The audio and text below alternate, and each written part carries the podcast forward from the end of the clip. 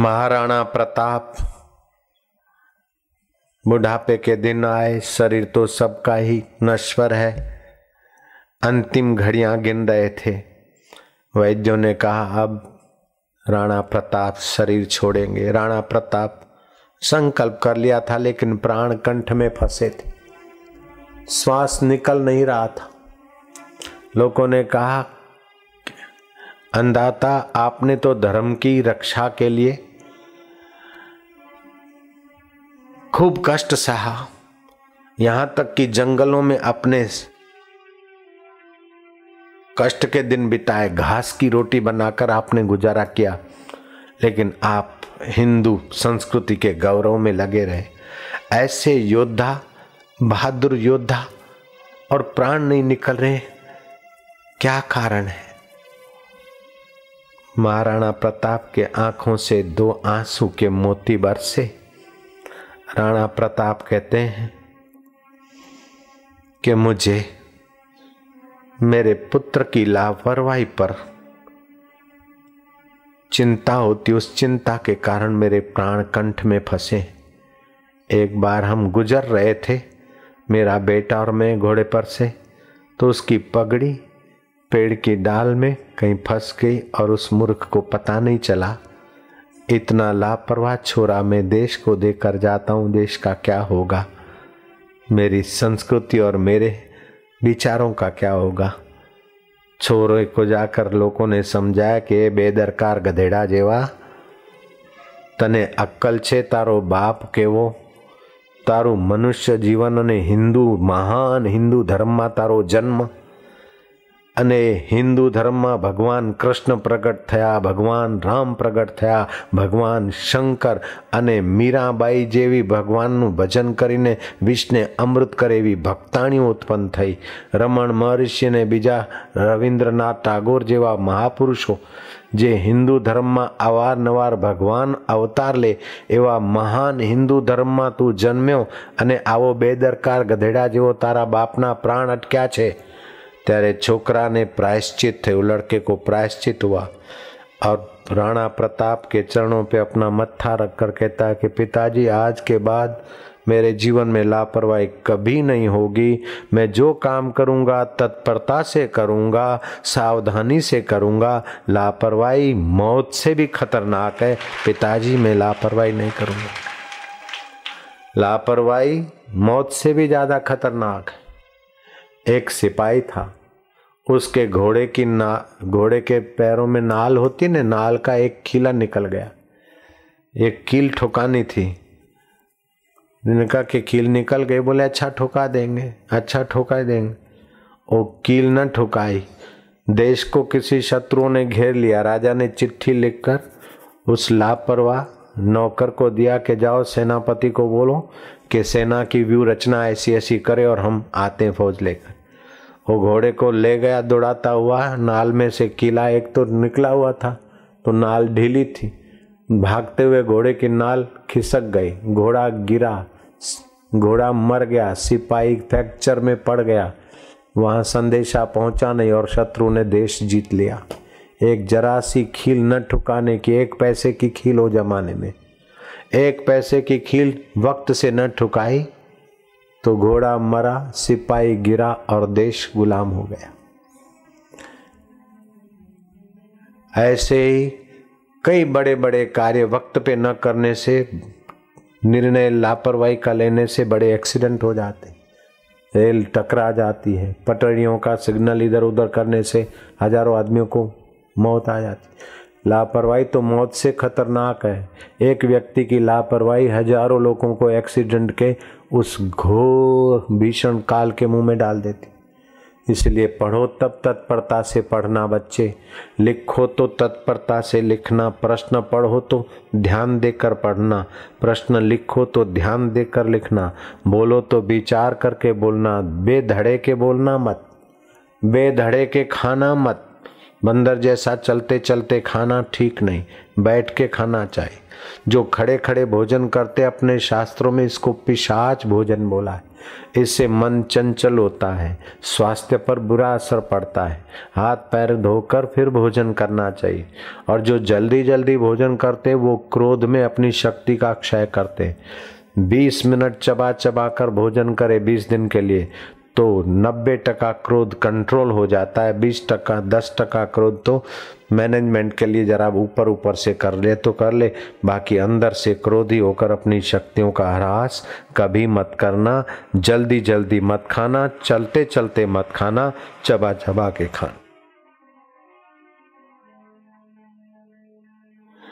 एक बार परीक्षा के दिनों में नरेंद्र पाठ्य पुस्तक पढ़ रहे थे। पड़ोस के मकान में गैलरी से पसार होने वाली लड़की पर नज़र गई। एक बार देख ली युवती को, मेहमान आई थी कोई। देखने में ठीक ठाक थी, खूबसूरत थी। वो फिर इधर उधर चली तो नरेंद्र का मन गया देखने को, फिर देख लिए। नरेंद्र सावधान रहते थे कि मन को देखा। मन बुरी नज़र से देखना शुरू किया है। ए मन ये उम्र बुरी नज़र से देखने की नहीं है। मनुष्य जीवन बुराई निकालने के लिए है। अपने गाल पे जरा सी टपली मारी, अब दोबारा नहीं देखना। फिर लड़की का आना जाना हुआ पढ़ते पढ़ते फिर देखा, मन, तू बुरी नियत से देखता है, मैं तुझे सजा करूँगा। मन और बंदर एक जैसे। फिर चौथी बार भी देख लिया। नरेंद्र गए रसोई घर में और लाल मिर्च पीसी हुई लाल मिर्च पटनी तीखी, चमचमाती। और मुट्ठी भर के अपनी आँखों में दो में दे मारी के बराबर देख बुरी नज़र वाले तेरा मुँह काला। ऐसा मन को पाठ पढ़ा लिया कि फिर बुरी निगाह से देखना ही मन बंद कर दिया और एक महापुरुष, संत पुरुष बन गए। स्वामी विवेकानंद प्रकट हो गए उसमें से। तालियाँ तो बजाते हो, लेकिन अपने जीवन में ऐसा संयम लाओ तो इन तालियों को हज़ार हज़ार धन्यवाद। नहीं तो फिर तालियाँ बज गए हैं, कर दिया तो कोई फ़ायदा नहीं। अठारह वर्ष की उम्र में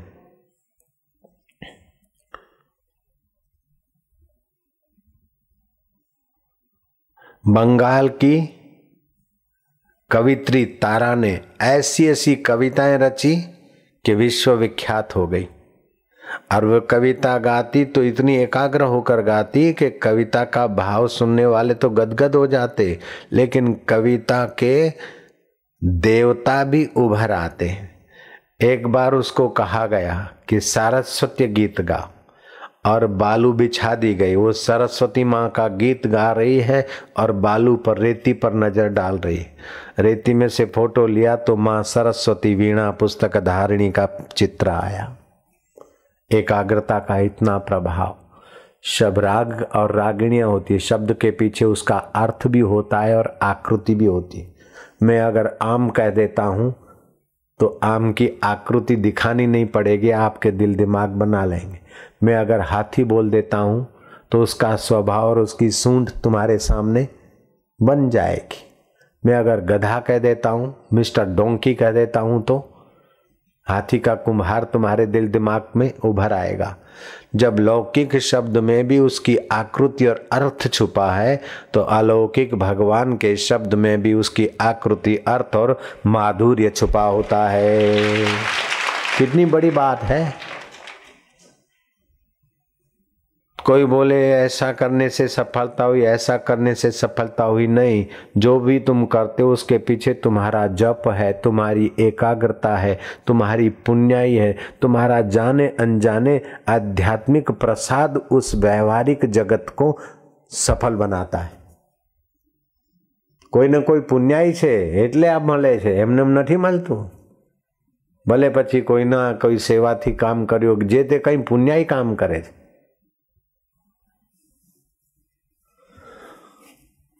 तो भगवान कहते हैं अभयम सत्व संशुद्धि अभयम सत्व संशुद्धि ज्ञान योग व्यवस्थिति ज्ञान योग व्यवस्थिति दानम दमश्च यज्ञश्च दानम दमश्च यज्ञ स्वाध्याय तप आर्जवम स्वाध्याय स्वाध्यायस्तपाचवम् जीवन में सात्विक कर्म और ध्यान करके निर्भयता का गुण विकसित करो। ध्यान योग का अभ्यास करो।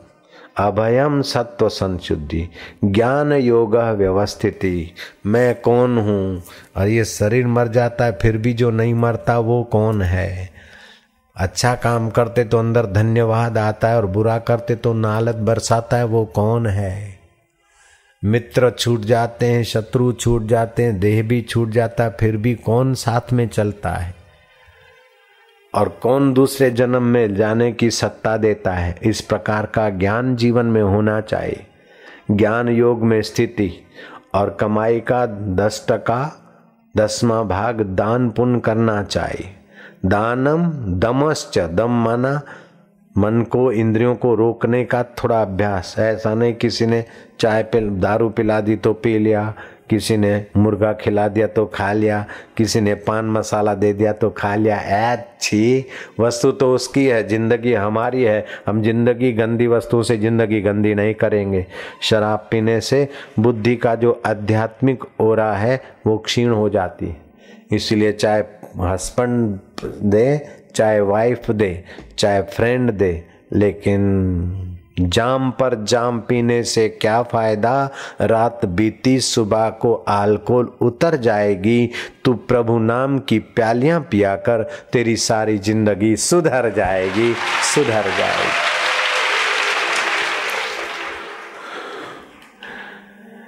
एक ठेकेदार मजदूरों को डांटता हुआ काम कराता हुश हुश हुश। गालियाँ भी देता जाता हुश हुश करता जा रहा था। एक युवक घोड़े सवार वहाँ से निकला। कद में तो नाटा था, लेकिन दिल का बलवान था।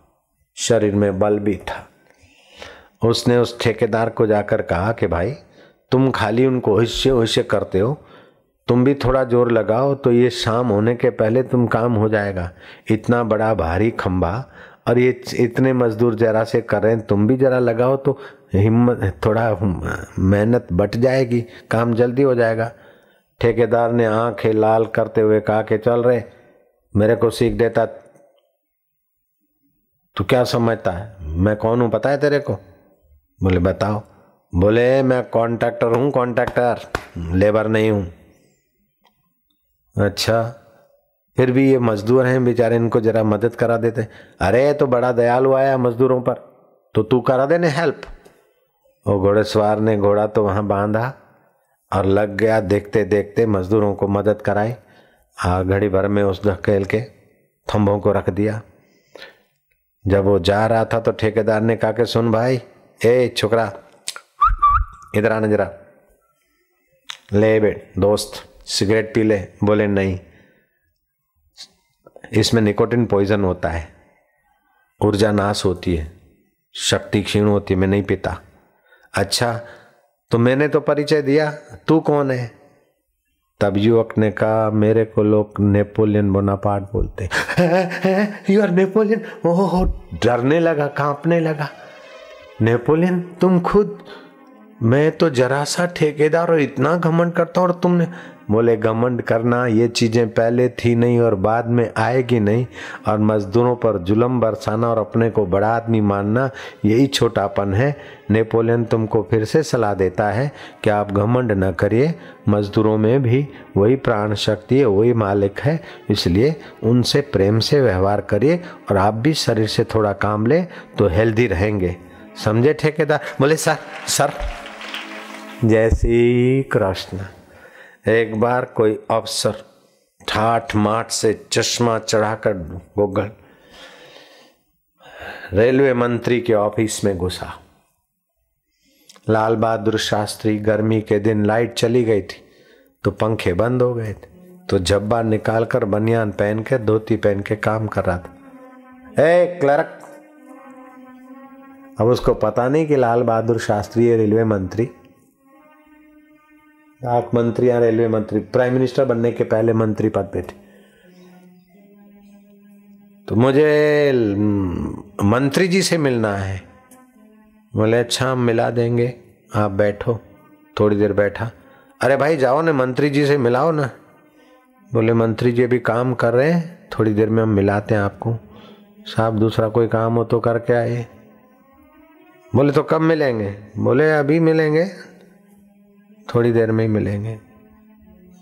वो काम काज पूरा करके लाल बहादुर शास्त्री अपना झब्बा उतारा, पहरा, टोपी पहरी, बोले, मैं ही लाल बहादुर शास्त्री मंत्री अरे साहब, अरे सर अरे सर, क्या पैर भी तो कर। जयराम जी की सर सर सर सर अपनी हिंदी भाषा को गंदा बना देता है बीच में सर। हाय बाय करके। कुछ लोग तो अपना जन्म दिवस ऐसा गंदा मनाते हैं कि इसे न मनाए तो अच्छा है। केक बनवाते, फिर उस पर मेणबत्ती लगाते, फिर मेणबत्ती लगाते, फिर जिसका जन्म दिवस होता है वो फूंकता है।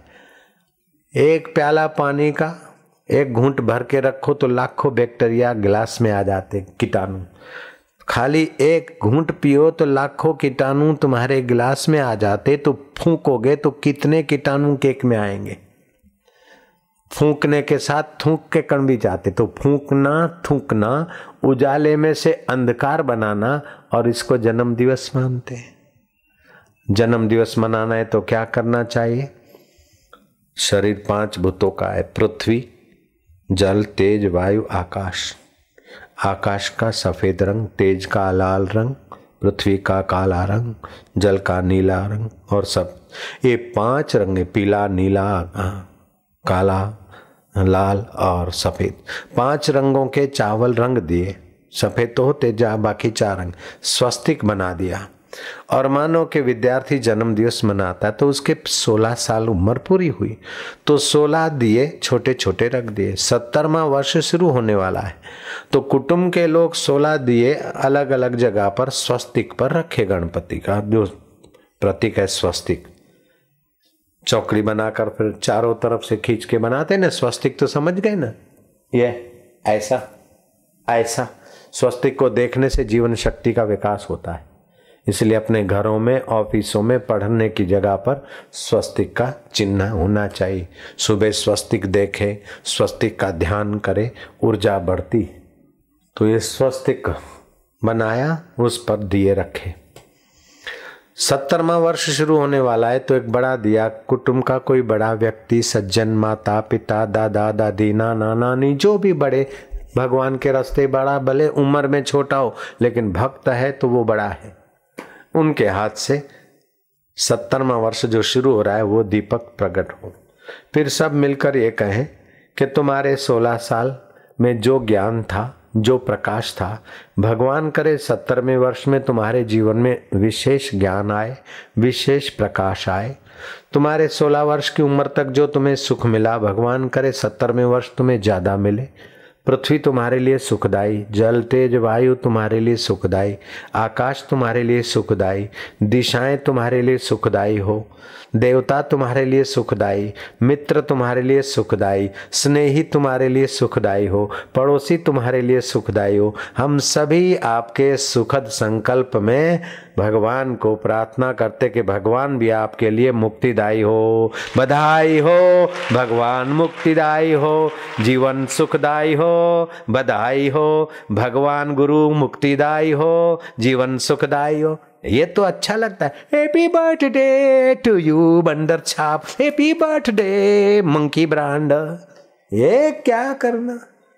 ये परदेशियों की नकल आज से जो छोड़ने का संकल्प करता है और भारतीय संस्कृति के अनुसार ही जन्म दिवस मनाएँगे, यहाँ सम्मिलित होंगे। जो केक काटेंगे, फूकेंगे, थूकेंगे, उनके जन्म दिवस पर नहीं जाएँगे। ऐसा जो विद्यार्थी वचन देता है, हाथ ऊपर करो।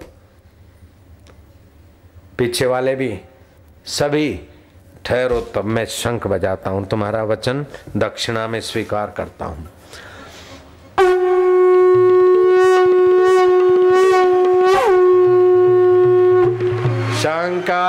कांटा ना जन्म दिवस कैसा मनाना चाहिए? हैप्पी बर्थडे नहीं। बधाई हो, सुखद हो। फिर भगवान के नाम की आरती कर दिया। जय जगदीश हरे अथवा जय अम्बे जो भी आरती छिल के कीर्तन कर लिया, भगवान को भोग लगा दिया, फिर महाप्रसाद बांटो।